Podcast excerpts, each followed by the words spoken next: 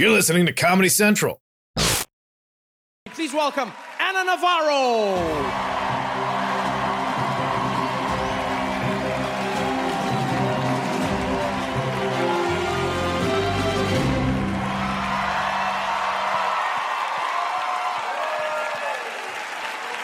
Before, before you sit down, before you sit down, in case people missed it, can we, what does that say?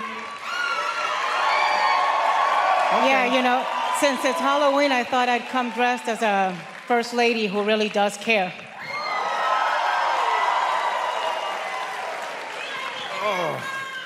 Welcome back to the show. Thank you. It's been a while. Welcome Thank to you my for being here. Bienvenido a Miami. Oh, muchas gracias. Have you had Cuban coffee? Have I had? Cuban coffee. I've had Cuban coffee, I've had Cuban sandwiches, I've had um, Cuban friends, I've had Cuban nights out, Cuban everything. Stop right there. Um, this is quite a time. You know, you know what's interesting is, I mean, I have a lot of people who come to the show and we talk about politics, and a lot of the time, I, I won't lie, many of the people who come to the Daily Show have political views that match with mine or the audience, but you're in an interesting position because you are a Republican. Are you still a Republican? you know, here's the thing. I was a Republican when Donald Trump was a Democrat. I was a Republican when Donald Trump was an independent. And I'm a Republican now that he's pretending to be a Republican, and so many other Republicans are enabling him and allowing him to pretend. So that, that, that presents an interesting dilemma for you and for many Republicans out there, right? Because uh, a day like today. Seems like Paul Ryan. Yeah, a day like today is a perfect example. So you, you have Donald Trump who comes out and says, I want to change the Constitution. I want to say that birthright citizenship is uh, no longer part of the 14th Amendment. And Paul Ryan comes out and says, hey, that's, that's not uh, something that you can do. That's unethical. It's impeachable. And Donald Trump replied, and he said to Paul Ryan, um, you need to focus on maintaining the House. I'm going to do what the new Republican Party needs to be done. And that's no, hold on, hold on. That's that's an interesting space for many people to be in because it does feel like in some ways Donald Trump is redefining what the Republican Party is all about. What does that mean to you? Look, I think Donald Trump, in a very short time, in less than two years, has redefined the Republican Party. He has redefined the presidency. It is now a place that is used to bully other Americans. It is a place that is used to lie and spread fear. And he has changed America. He has changed the country. He has polarized us in a way that's much greater than we were already. Right. He has fabricated culture wars. He has sown discord. And he's handed the keys to the kingdom to the Russians. So But I, I, I grew up, you know, to answer your question, look, I grew up in a Republican Party, and many of us here in Miami understand this, where uh, it, it was, you know, we, we tried to be more inclusive, tried to win, have a bigger tent. Dinosaurs were not roaming the earth when George W. Bush got 44% of the Hispanic vote.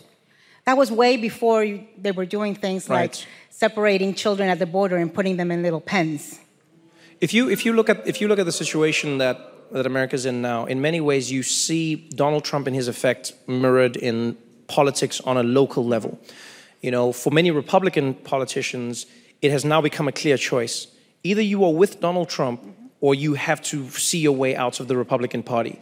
And people like Jeff Flake have chosen that. People like Paul Ryan are saying, like, I'm out of the game. Um, and then you have people like politicians locally, like DeSantis, who have run specifically on a message of, I am everything that Trump embodies. Are you seeing that connecting with people? Certainly, certainly so in primaries. Look, um, Ron DeSantis is Donald Trump's parasitic twin. But for Donald Trump, Ron DeSantis would not have won the Republican primary. Right. And even after the primary, instead of distancing himself from Trump, as for example Rick Scott has done, who's treating him like a Zika mosquito, Ron DeSantis embraces him. Uh, Donald Trump is going to be rallying for Ron DeSantis in Florida today and again before the elections. And so he's, you know, he's modeled himself as a mini Trump.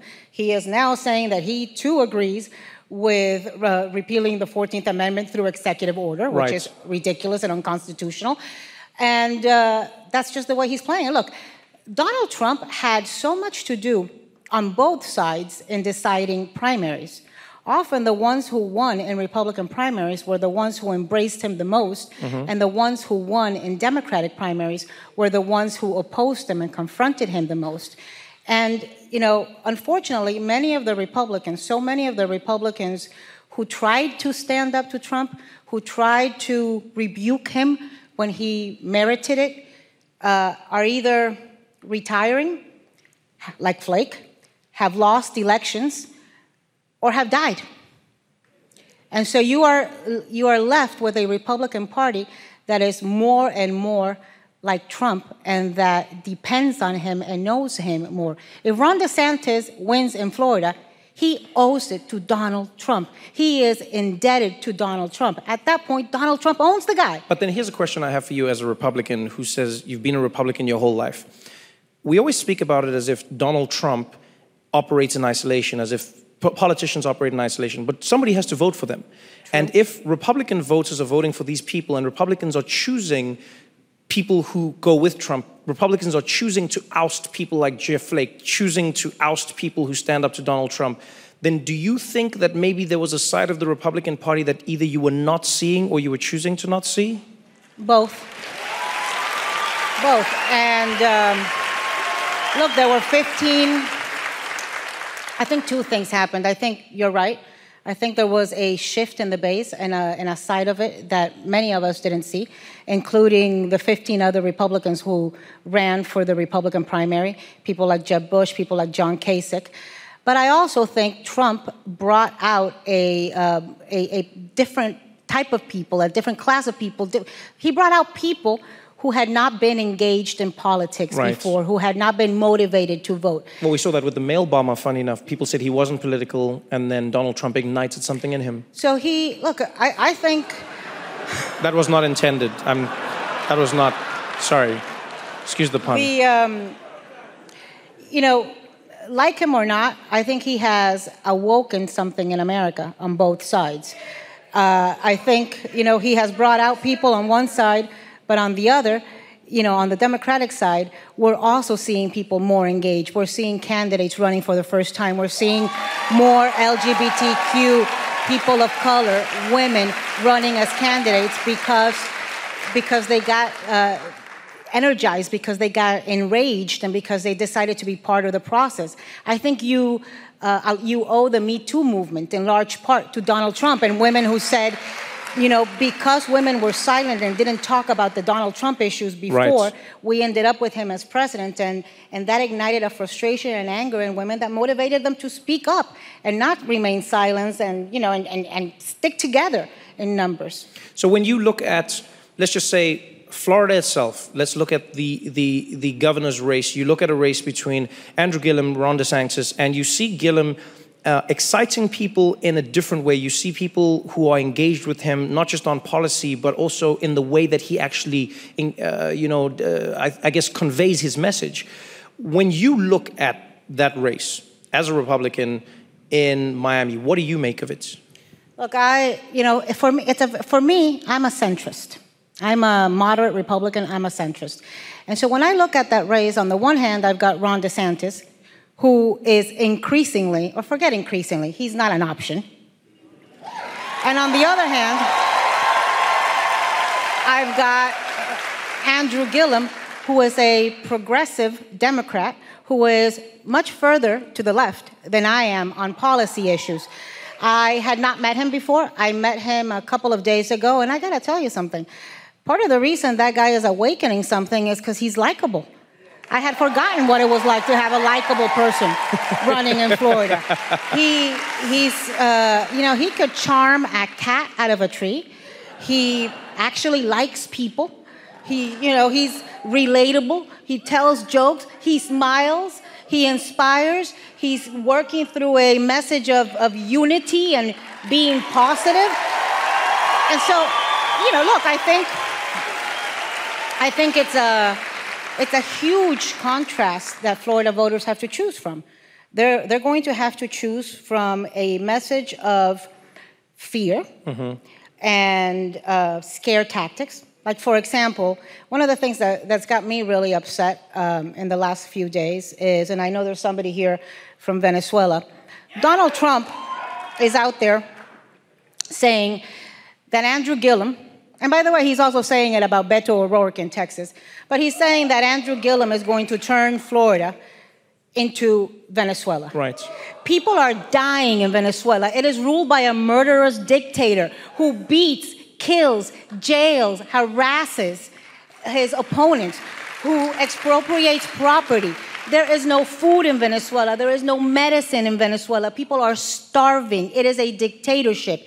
So to be to to to incite that level of fear in people and to cheapen the trauma of the Venezuelan exiles who live here in Florida, the Nicaraguan exiles, the Cuban exiles who have actually fled communism, who have suffered under those systems by casually and cavalierly saying Andrew Gillum is going to turn Florida into Venezuela. Well, if he does, we got a real problem. Because you know what? We got a Republican legislature in Florida. We got a conservative Supreme Court in Florida. We've got checks and balances in Florida. That is not going to happen. And I hope Florida voters reject a campaign of fear mongering and scare tactics. We can't fall for that again. Thank you so much for being on the show again. Thank you. Always wonderful having you. Ana Navarro, everybody. The Daily Show with Trevor Noah, Ears Edition. Watch The Daily Show weeknights at 11, 10 Central on Comedy Central and the Comedy Central app. Watch full episodes and videos at thedailyshow.com. Follow us on Facebook, Twitter, and Instagram, and subscribe to The Daily Show on YouTube for exclusive content and more. This has been a Comedy Central podcast.